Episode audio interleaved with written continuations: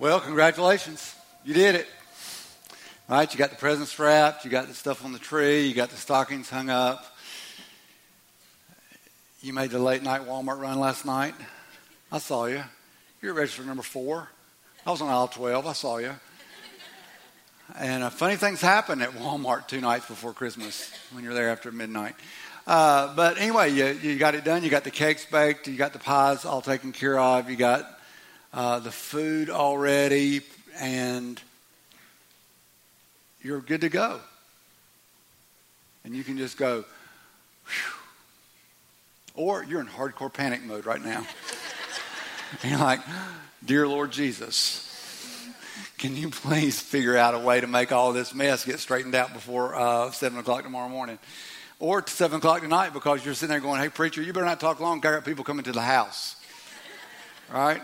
So, anyway, regardless where you might be on the spectrum with, with Christmas, you know, Christmas is really simple. We try and make it very complicated, but it's really, uh, it's really very simple. Uh, Christmas is all about God sending his son Jesus so that Jesus could live a life here, die for our sin, and we could live with God forever. That's it. It's really simple. Uh, God sent Jesus so that we could have a personal relationship with God. It's amazing. Really simple. This is Luke chapter 2. It says, In those days, a decree went out from Caesar Augustus that all the world should be registered. This was the first registration when Quirinius was governor of Syria, and all went to be registered, each to his own town. And Joseph also went up from Galilee, from the town of Nazareth to Judea, to the city of David, which is called Bethlehem, because he was of the house and lineage of David, to be registered with Mary, his betrothed, who was with child. And while they were there, the time came for her to give birth. And she gave birth to her firstborn son, and wrapped him in swaddling cloths, and laid him in a manger, because there was no place for them in the inn. And in the same region there were shepherds out in the field, keeping watch over their flock by night. And an angel of the Lord appeared to them, and the glory of the Lord shone around them, and they were filled with great fear. And the angel said to them, Fear not, for behold, I bring you good news of great joy that will be for all the people. For unto you is born this day in the city of David a Savior who is Christ the Lord. So this afternoon, I want to take just a few minutes and let's talk about Christmas. Christmas is for you. So, Arthur, where do you get that? Well, I get that right out of the Bible. It says, For unto you is born this day in the city of David a Savior who is Christ the Lord. So, Christmas is for you. If you've ever been lonely, Christmas is for you. If you've ever been afraid, Christmas is for you. If you've ever been scared, Christmas is for you. If you ever feel like that you've been abandoned, neglected, forgotten, betrayed, walked on, stomped on, kicked in the face, Christmas is for you. Christmas is for you. God would have sent his son to be born here, to die on a cross, if you were the only person who lived here. He would have sent his son just for you. So Christmas is for you. And Jesus came for you. God loved you so much that he sent his only son. And he said, I'm sending my son for you. So Jesus came for you. And there are lots of reasons that Jesus came. I think we could probably come up with a couple zillion if we really worked at it long enough. But this afternoon, I want to take just a few minutes and share with you four reasons that I think are really important for us to remember at Christmas of why Jesus came. So, number one is Jesus came to bring out who God is. Jesus came to bring out who God is. What am I talking about? He came so that we could see who God is. He came to show us who God is. Because everybody's got different ideas about who God is. You know, some of us, we, we think that, uh, you know, that, that God is, is like the, you know, he's like the impersonal Star Wars kind of God. You know, may the force be with you. Uh, kind of God. And he's just sort of there, out there somewhere, and, you know, he really doesn't do anything, but if we ever get in a real pinch, he'll show up. It's real, imp- but the truth is, he's a very personal God uh, and it's not an impersonal God at all. You know, and then uh, other people think that he's just like an old man because they say, well, you know, he's been around since before the beginning of time, so he's got to be old. And so because he's old, he's not as fast as he used to be, not as strong as he used to be, not as smart as he used to be. You know, he's kind of like rolling around in a wheelchair and eating a lot of oatmeal, but, you know, whatever. And, you know, and really that's, that's not who he is, uh, but sometimes we kind of think that he's that way. Uh, sometimes we think that, that God is like, uh, uh the, like the man upstairs. Uh, I, I, watch a lot of sports, and some guy scores three touchdowns or, you know, scores 28 points, hangs, uh, um, you know, hands out, I don't know, eight or 10 assists and got another 10 rebounds. And so somebody interviews him at the end of the game and says, well, uh, tell me, what did it feel like to score 28 points tonight? I said, well, before anything else, I just want to tell you that I just want to give thanks to the man upstairs. I'm like, that sounds creepy. He's like, got some guy lives upstairs in your house that you can't get to leave. And you've called the police 14 times to get that guy out of your house and he can't leave. So he's, you know, God's not like the man upstairs. Um, and, you know, or some people think that he's just some angry judge and that God is just, I see you and you know, and just stop it. I'll put you in the corner. You're going to sit on the step. You're getting time out. Not for five minutes, five years. You're getting time out. And, and but God's not an angry judge, and God's not mad at you. The truth is, God is mad about you. He's not mad at you, and you know, and, and, and God is God is powerful. I mean, listen, any rational person would have to look outside at the world, and you would go, "This didn't just happen by by you know, coincidence. No way. I mean, you, you, look at the ocean. I mean, this big giant earthquake yesterday, and there's this um, tsunami that comes in. How, how, does that happen? I mean, that just doesn't just randomly happen. How, how does, um, you know, you, you, look at you look at mountains, you look up in the sky at the, at the galaxy and the stars, and you go, look, there's no way that that just happened by accident. Any rational person would say there's got to be a God of order. Somebody has to start all that. Somebody has to put all that in place. It doesn't just happen. Listen, you're, you're trying to, uh, to be uh, nonsensical about something that's very sensical. It doesn't make any sense at all. You, that, that's, that's crazy. See, the, the, the, truth is that God is a God of order, and Jesus came to reveal who God is. It says in, in John 1.18, it says, no one has ever seen God. The only God who is at the Father's side, it says, but Jesus has made him known. So Jesus came to make God visible to correct the false ideas about God. And you know, and, and we we saw we sang a lot tonight about the, the what a beautiful name and Jesus. You know that, that means it means it means Savior. And and this time of year we talk about one of Jesus' other names, Emmanuel. God with us. So our Savior is with us. Jesus Emmanuel, our Savior is with us. Uh, and, and so God says, you know what? I want a personal relationship with you. I want with men and women. And so he sent Jesus to come and be a man and not to stay in the comfort and the peace and the, the glories of heaven, but said, No, I'll set all of that aside. All, all the good stuff, I'll leave it and I'll go and I'll be a human. If, if God had wanted, had wanted to relate to cows, he would have sent his son as a cow. If he wanted to relate to ducks, he would send him as a duck. But he wanted to relate to us. He wanted to save us. He wanted to rescue us from ourselves. And so he sent his son. And you know, uh, the I, I, I, just can't get over. I talked about this some yesterday. I just can't get over the fact that it doesn't make sense that, that Jesus would do that. He would enter the world that way. That he would lower himself to such an extent. But when you realize that he did that because he wants to relate to us so that we can have a personal relationship with him, it begins to make a little bit more sense. You know, a few years ago, uh, there were some American tourists in East Africa, and they were captured uh, by some terrorists. And so these American tourists, they took them and they put them in the bottom of a house, and it was completely dark, and there was nothing. They couldn't see anything. They couldn't even see their hand in front of their face. And then there was, they gave them just a little bit of food, just enough to survive. And but they also said, look, you have to stay right here. And so there were no restroom facilities there, right? It was not the Taj Mahal. They were not staying on, at the Hilton on vacation or anything. It was a nasty place. And said, so when you got to go to the restroom, you got to go right where you are. And so, and so that's what happened. And so it was gross and it was nasty, and they would have to sleep there. And these, these terrorists wanted to break the spirit of these Americans and they wanted to take all hope away from them. And so occasionally they would take them outside after they had been hooded and take them out into the bright light of the sun and they would jerk the hood off and they'd say, Run, run, run, you're free. Go, go, go. And they would start shooting at their feet. And of course, when they hadn't seen any sunlight in days, and all of a sudden they're blinded by the sun, they would cower down like this and they would just collapse in a fetal position because, like, there's no way I'm going to survive this. And they would do that over and over again to break their spirit so that they would have no hope. And so it got to the point that finally that some commandos were able to come in and rescue them. And there were just three or four of them, and there were eight of these American tourists. And so they, they come in there and they said, Come on, let's go, let's go. We've come to rescue you. And, and these uh, American tourists, these captives, these hostages, just laid on the floor and wouldn't move in that muck and that nastiness. They just laid there. They thought, no, no, we have to hurry. We, we can't carry, you. there's only three or four of us. We can't all carry you out of here. And we, we can't stay here very long. There's a helicopter waiting, but you've got to get up and run. And see, they had been told over and over again by their captors and tricked into thinking that they could escape. And so they thought this was just another trick. And so they, they just laid there.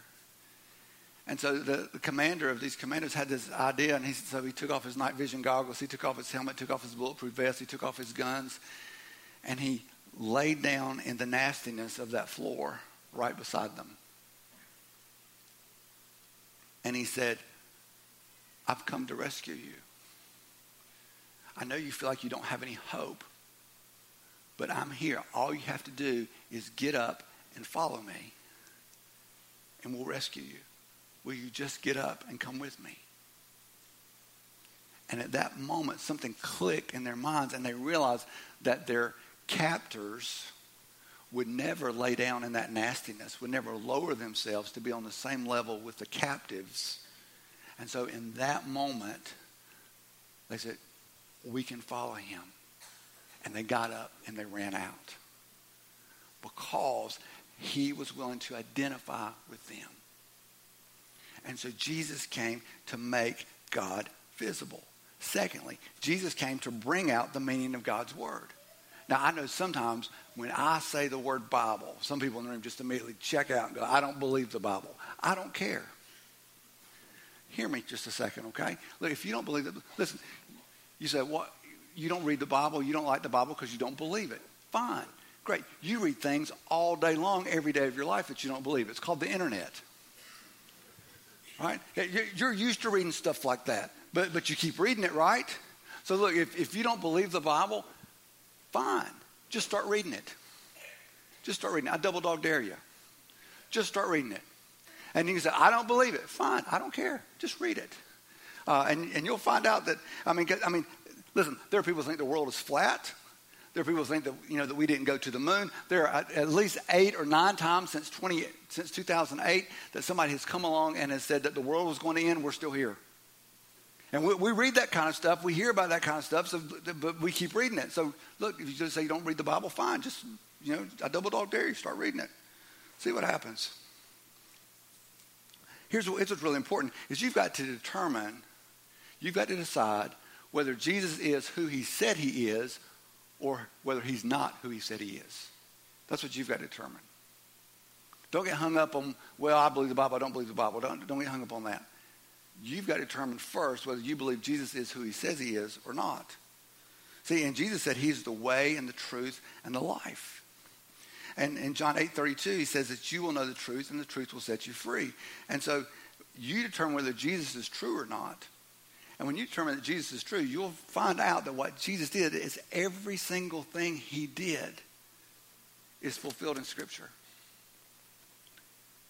When a prophecy was uttered spoken, shared, said with people. When a prophecy was spoken, Jesus fulfilled every single prophecy. There's not one that's still, that's still unfulfilled. Every single one of them he took care of. Uh, and so freedom comes from living by truth rather than living by fear. And so Jesus validates who God said he is. See, Last Sunday night, I was flying through Boston. And so I got stopped by airport security. Now, that happens to me from time to time.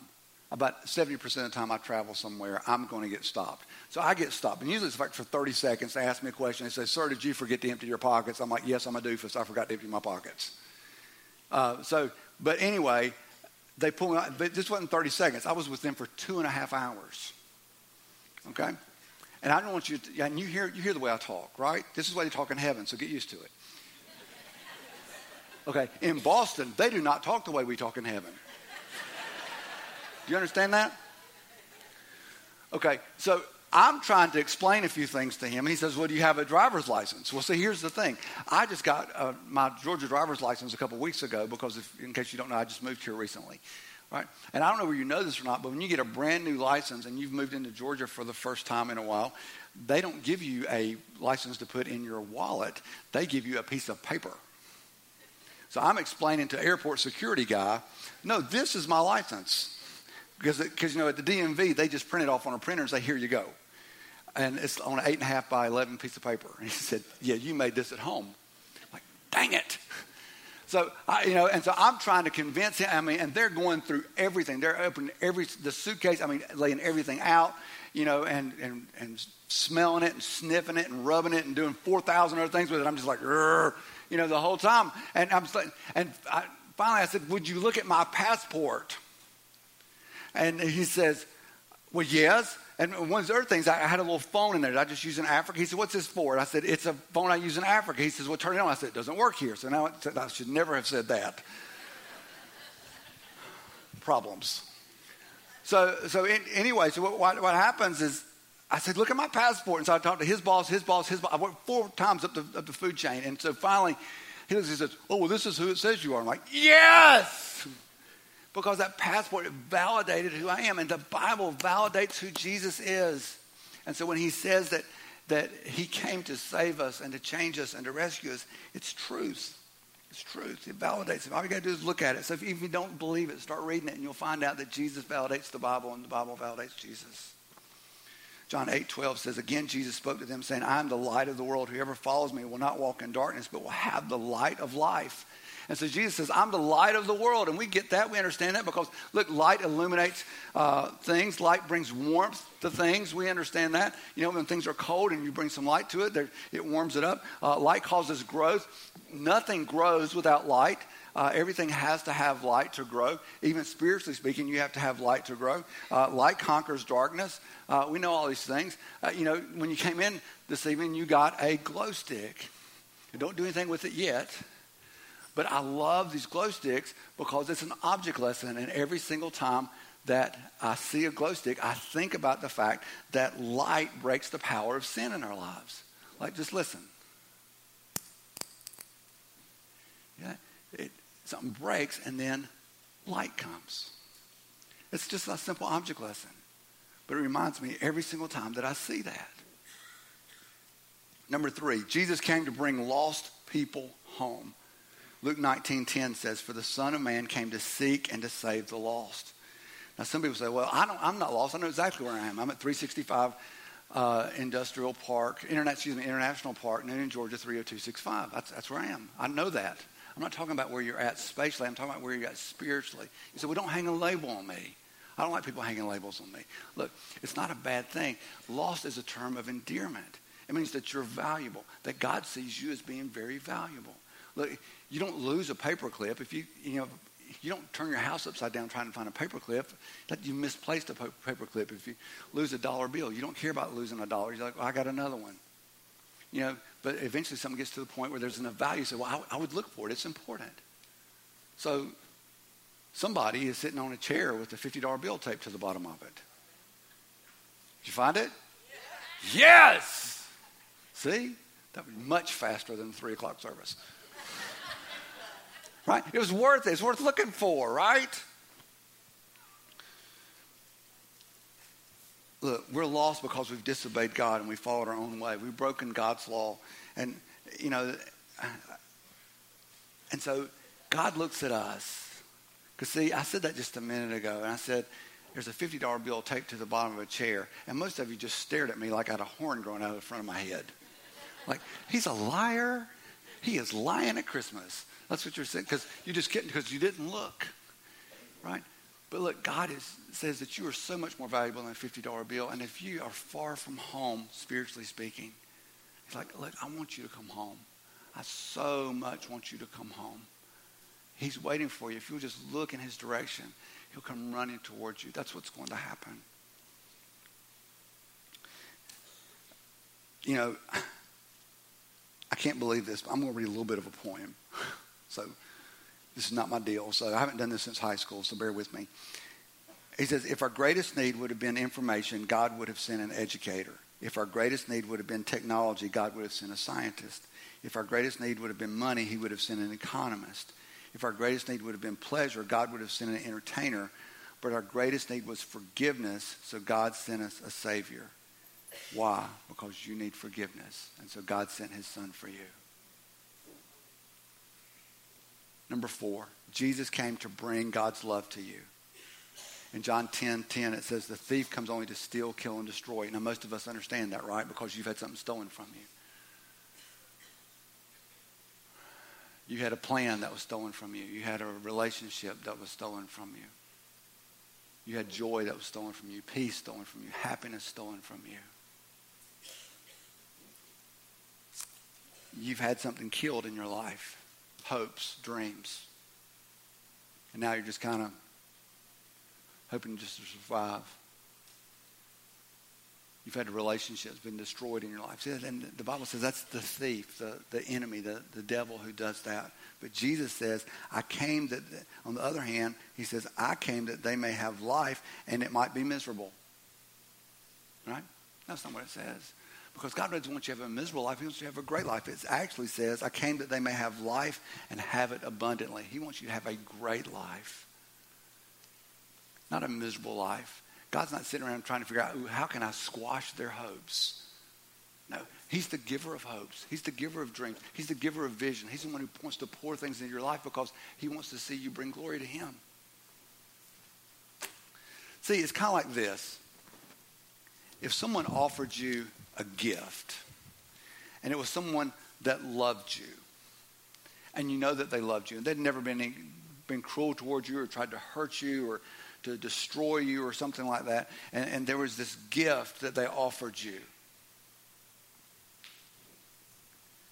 See, any rational person would say, I'll accept that gift. Yeah, I want it. And not only will I accept the gift, but you know what I want to do is I'm going to open this gift because it's from somebody who deeply cares about me.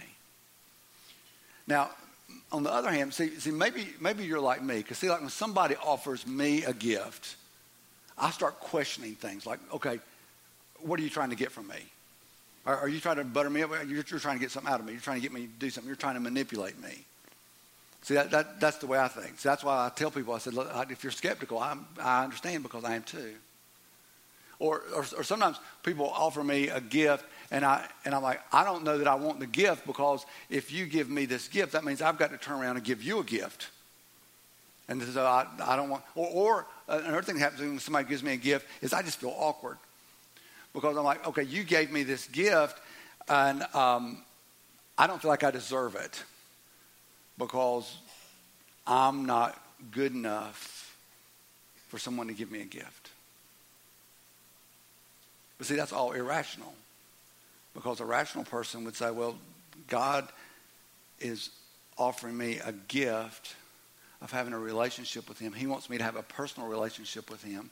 He's offering me this gift, so I should open it.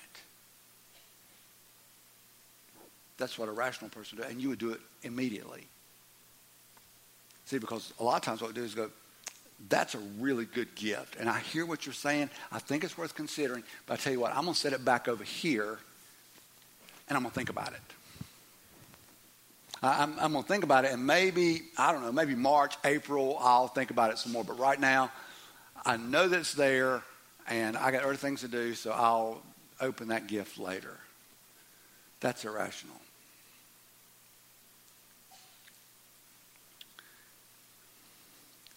I would tell you that God is offering you a gift of having a personal relationship with Him. And there's no better time than right now for you to accept the gift that He's offering you, to open it, and to begin a relationship with Him, a personal relationship with God through His Son Jesus. There's no better time than to come home, spiritually speaking, than to do it at Christmas. You know, Jesus came one time to save us.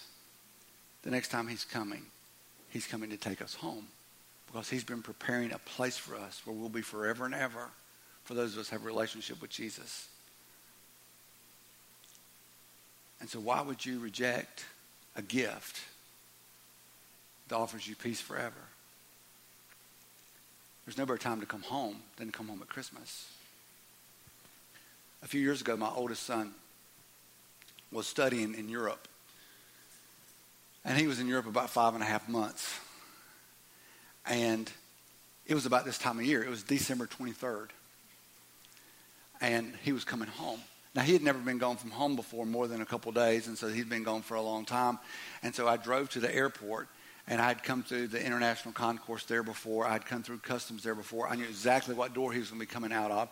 And so I'm sitting there, and I'm looking down this long, long hallway because I knew he'd have to come through that hallway to come out. And I'm looking for him, and I'm thinking, okay, I can't wait to see him. I can't wait to see him. I can't wait to see him. And then I saw him a long way off. His head was kind of bobbing along. He was walking. And he saw me and he started walking faster. And there's this piece of rope in front of me. And I'm thinking, if I jump over this rope, will they arrest me? Because I wanted to be close to him. I wanted to see him. Now, that's the best Christmas homecoming I've ever had this far in my life. Is when my son had been gone for a long time and he came home. Now, spiritually speaking, I don't know where you've been the last five months of your life. Maybe you've been far away from God. Maybe you're a Christ follower, but you've been doing your own thing. Maybe you've been following your own plan. There's no better time than Christmas to come home. Listen, later tonight, when you're gathered with family and friends, and you can tell them, hey, y'all, you know what? I decided it was time for me to come home for Christmas it's going to be one of their best Christmases ever. Yours too. Or, or maybe it's not what you've been doing the last five months. Maybe you never have begun a relationship with God through his son Jesus. Maybe you're not a Christ follower. But would you take that step today? Would you place your faith in Jesus? He's offering you this gift. You don't have to do anything for it. It's just will you accept it? You don't, you don't earn it. He's not trying to manipulate you. He just wants to say, I love you. So here's what's going to happen. The band's going to come out in just a minute. We're going to sing a very traditional Christmas song, Silent Night. And while we're singing that song, would you consider placing your faith in Christ for the very first time? Would you consider doing that? Would you consider trusting Jesus as your Savior? While they sing, I'm going to be praying for you. There are other people in this room who to be praying for you too. Praying that you'll listen to what God is speaking to you and come out of the darkness and into the light. So I'm going to pray. Band's going to sing. I'm going to come back out after they sing, and we'll talk for just a minute and give you an opportunity to begin that relationship with Jesus. So you be praying about that, thinking about that, considering that while we sing this song, okay?